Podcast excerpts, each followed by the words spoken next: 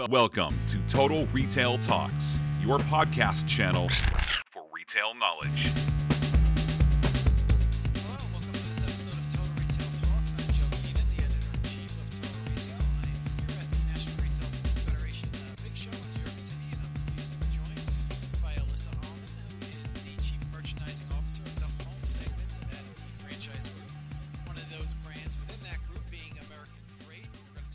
Alissa about that specific business today on today's episode. So thanks for joining me, Alissa. Thanks so much. I'm glad to be here. So, to get us started, I'd love for you to give a little bit of an overview of the American Freight business for those that are not familiar with it. And then I mentioned the franchise group, maybe kind of give an overview of that as well.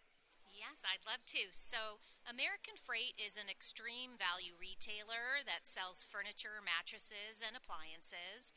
They have over 370 stores now across 40 states, and they're really focused in on value, value, value. So, American Freight's actually been around since 1994. And in what happened was they were acquired by the franchise group in uh, 2000. And uh, franchise group is a uh, privately held company that acquires and manages franchise and franchisable companies across various retail industries. So, some of the amazing brands they have in their portfolio are Vitamin Shoppe, Pet Supplies Plus, and then they have some great brands in the home decor segment, American Freight being one of those subsidiaries of Franchise Group. And so in 1999, the franchise group actually acquired the old Sears outlet, um, which was at one time a part of Sears. And the outlet side of the business uh, was known for the their leading national retailer of appliances and specifically open box appliances, which is really exciting. And then in so that happened in 1999, and then in 2000 um, they acquired uh, American Freight as well as FFO Home, which is a small retailer, more regional player. So in June of 2000, very excitingly, they combined those three companies together into American Freight talk a little bit about the uh, combining with Sears Outlet um, and talk about what that meant for the merchandise mix at American Freight.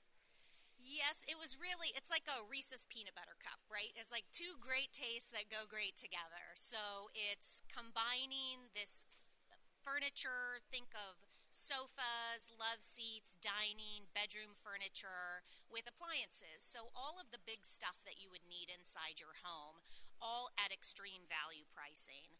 And what makes it so exciting, I think, is you take the American freight side of the legacy business.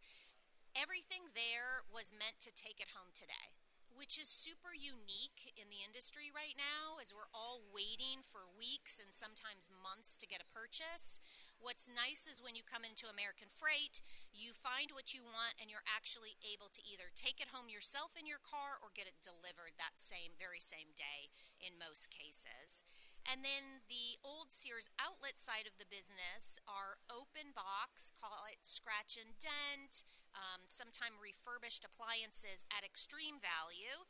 So think about what you might pay for a refrigerator at a big box store, you could get at half price at an American Freight store. Um, and so, kind of that extreme value, take it home today. What you see is what you get. Um, really, they just blended beautifully together and made sense to be in the same. So one of the things I know you're excited about, specifically with the American Freight brand, is is uh, some store enhancements and remodels that you're doing in this new year. So tell us a little bit about one, why that decision was made to uh, remodel some of the, the store locations, and then what it will mean for your customers that are shopping in those stores. You know, I think when a brand goes through um, growth like we have experienced over the last several years, as well as the combining of different previous brands, sometimes things get a little murky or overlap in a certain way. And so I think The refresh of this brand that we're doing now really takes the best of everything that we have and blends it together. And so we partnered with the Shipyard as our creative agency, and they are really working on helping us with like a new logo. We're creating new brand standards. And I would say that the goals are, first and foremost don't break the economic model. We're an extreme value retailer. We want to make sure we always give the best prices that we can to our customers. So we never want to be so fancy that uh, we break that economic model. But we definitely wanted to make the stores like fresher, lighter, um, easier to shop in many ways. So we focused on clear pricing, transparent pricing throughout the store, making it easier to self help. So even though we have very seasoned salespeople to help um, with any questions on the floor. Some people prefer to browse or shop on their own, so we wanted to make sure that we could allow them an environment where they could shop on their own, as well as creating some like mini vignettes throughout the store so we are a warehouse environment, and sometimes that gets a little dull. So, taking the opportunity to showcase some vignettes as they're shopping the store just to inspire them and to help them envision how it would look in their own homes. And then also remind them we do sell things like rugs and lamps and coffee and end tables and things uh, to complete their purchase as well. So, it sounds like it's uh, really a, a, an upgrade on the experience. Is the merchandise mix shifting a lot, or that's probably remaining a little bit more constant in some of the experience of shopping in stores being upgraded? We are looking at the merchandise mix as well. We're always trying to optimize and see where the customer is um, shifting to. So there was a time where people were very much investing in their living rooms. We all um, love to watch Netflix, and um, so we saw something there happening. Bedrooms have been super strong for us lately, so we've been kind of doubling down a little bit in those areas. But um, the biggest shift really came when we we're continuing to expand these open box appliances. It's really an interesting model. It makes us very unique and separates us from the industry and gives just a, such a great value to the customer that we've been putting those open box appliances in more and more stores. And so we're always looking to kind of make sure we've got the right mix between those two categories. And and part of the rebrand is really kind of to help us showcase the open box even stronger. So if you think about like uh, if you've ever shopped at DSW, the you know there's colors that show you the discount codes. So we've got a kind of a similar take on that, where depending on what you're looking for, there's a different color code for each one. So the like new is is one color. So if you really don't want it to have any blemishes, then you're looking for that particular color code as you shop. And maybe if your appliance is going in an area where you won't see it, maybe in the garage, and you're more excited about the value that you can get out of it, then you might go down to a different level of um, blemish. Yeah, a lot of organization in the store, uh, obviously, for your product line.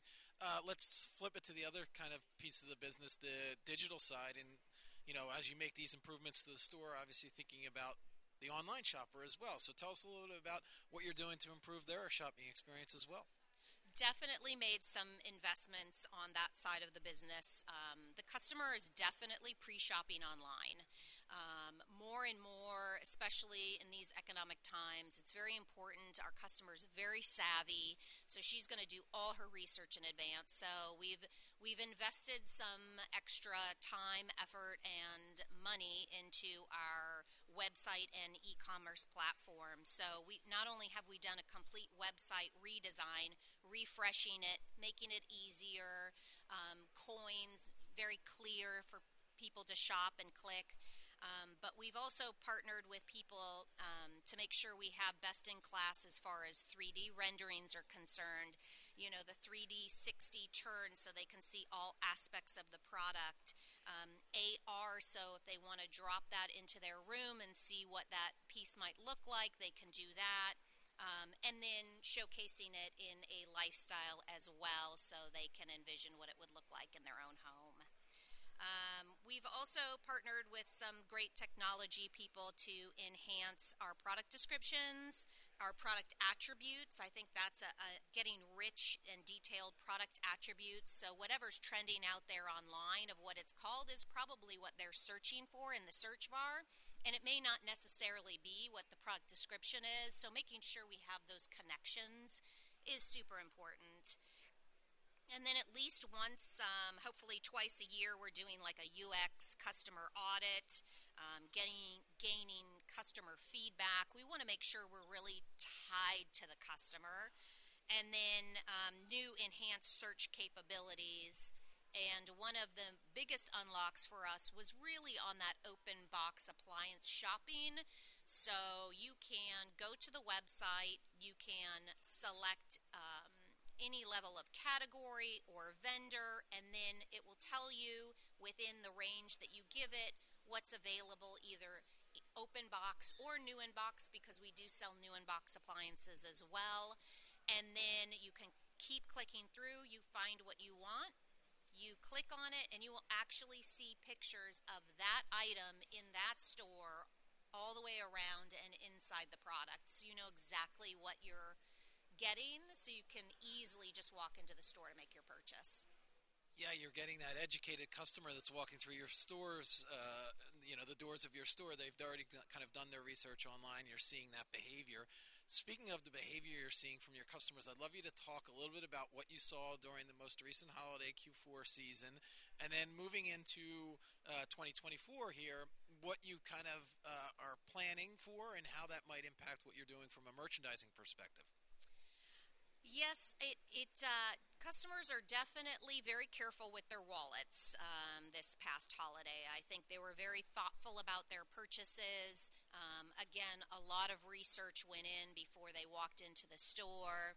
I think we saw a very savvy discount shopper this past holiday season. There were a lot of discounts across a lot of industries, and we immediately would see reactions with price drops or um, special offers to the customers. So I think they were ready to spend when the deal got good enough for them. So um, everybody's wallets are still a little bit tight, but we're starting to see some uh, green shoots coming out for sure as customers, I think, are feeling a little bit more confident about larger size purchases.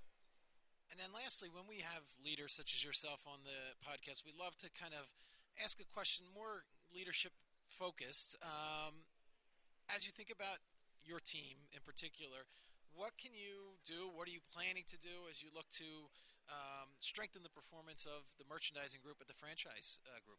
It's such a great question. I appreciate you asking that. I think I think it's really to keep them engaged, creative, and really excited about this coming year. We really feel like we're in such a good position and we are doing so many amazing things for the brand that I want them to keep that energy going it's been a crazy last five years, especially for the furniture industry, right? I mean, it started with the tariffs, and then, you know, there was this huge boom during COVID, and then supply chain like crippled us, and then the economy came, and the customer, you know, got nervous, and so we have been doing so much reactive to the environment around us that I really truly feel like 2024 is all about the customer. Um, and getting back ingrained with the customer instead of all these external factors. And um, I'm I'm ready for a year of peace and quiet externally. Some consistency. You're right. It's really been a lot of peaks and valleys, valleys over the last several years in the in the category in the category. So um, looking for that and exciting that uh, you know that's sort of what you're envisioning for the team as well. So I want to take the opportunity to thank Alissa Ahlman, who is the Chief Merchandising Officer of the home segment of the franchise group, for joining us here on this episode of Total Retail Talks. Thank you, Alissa. Thank you.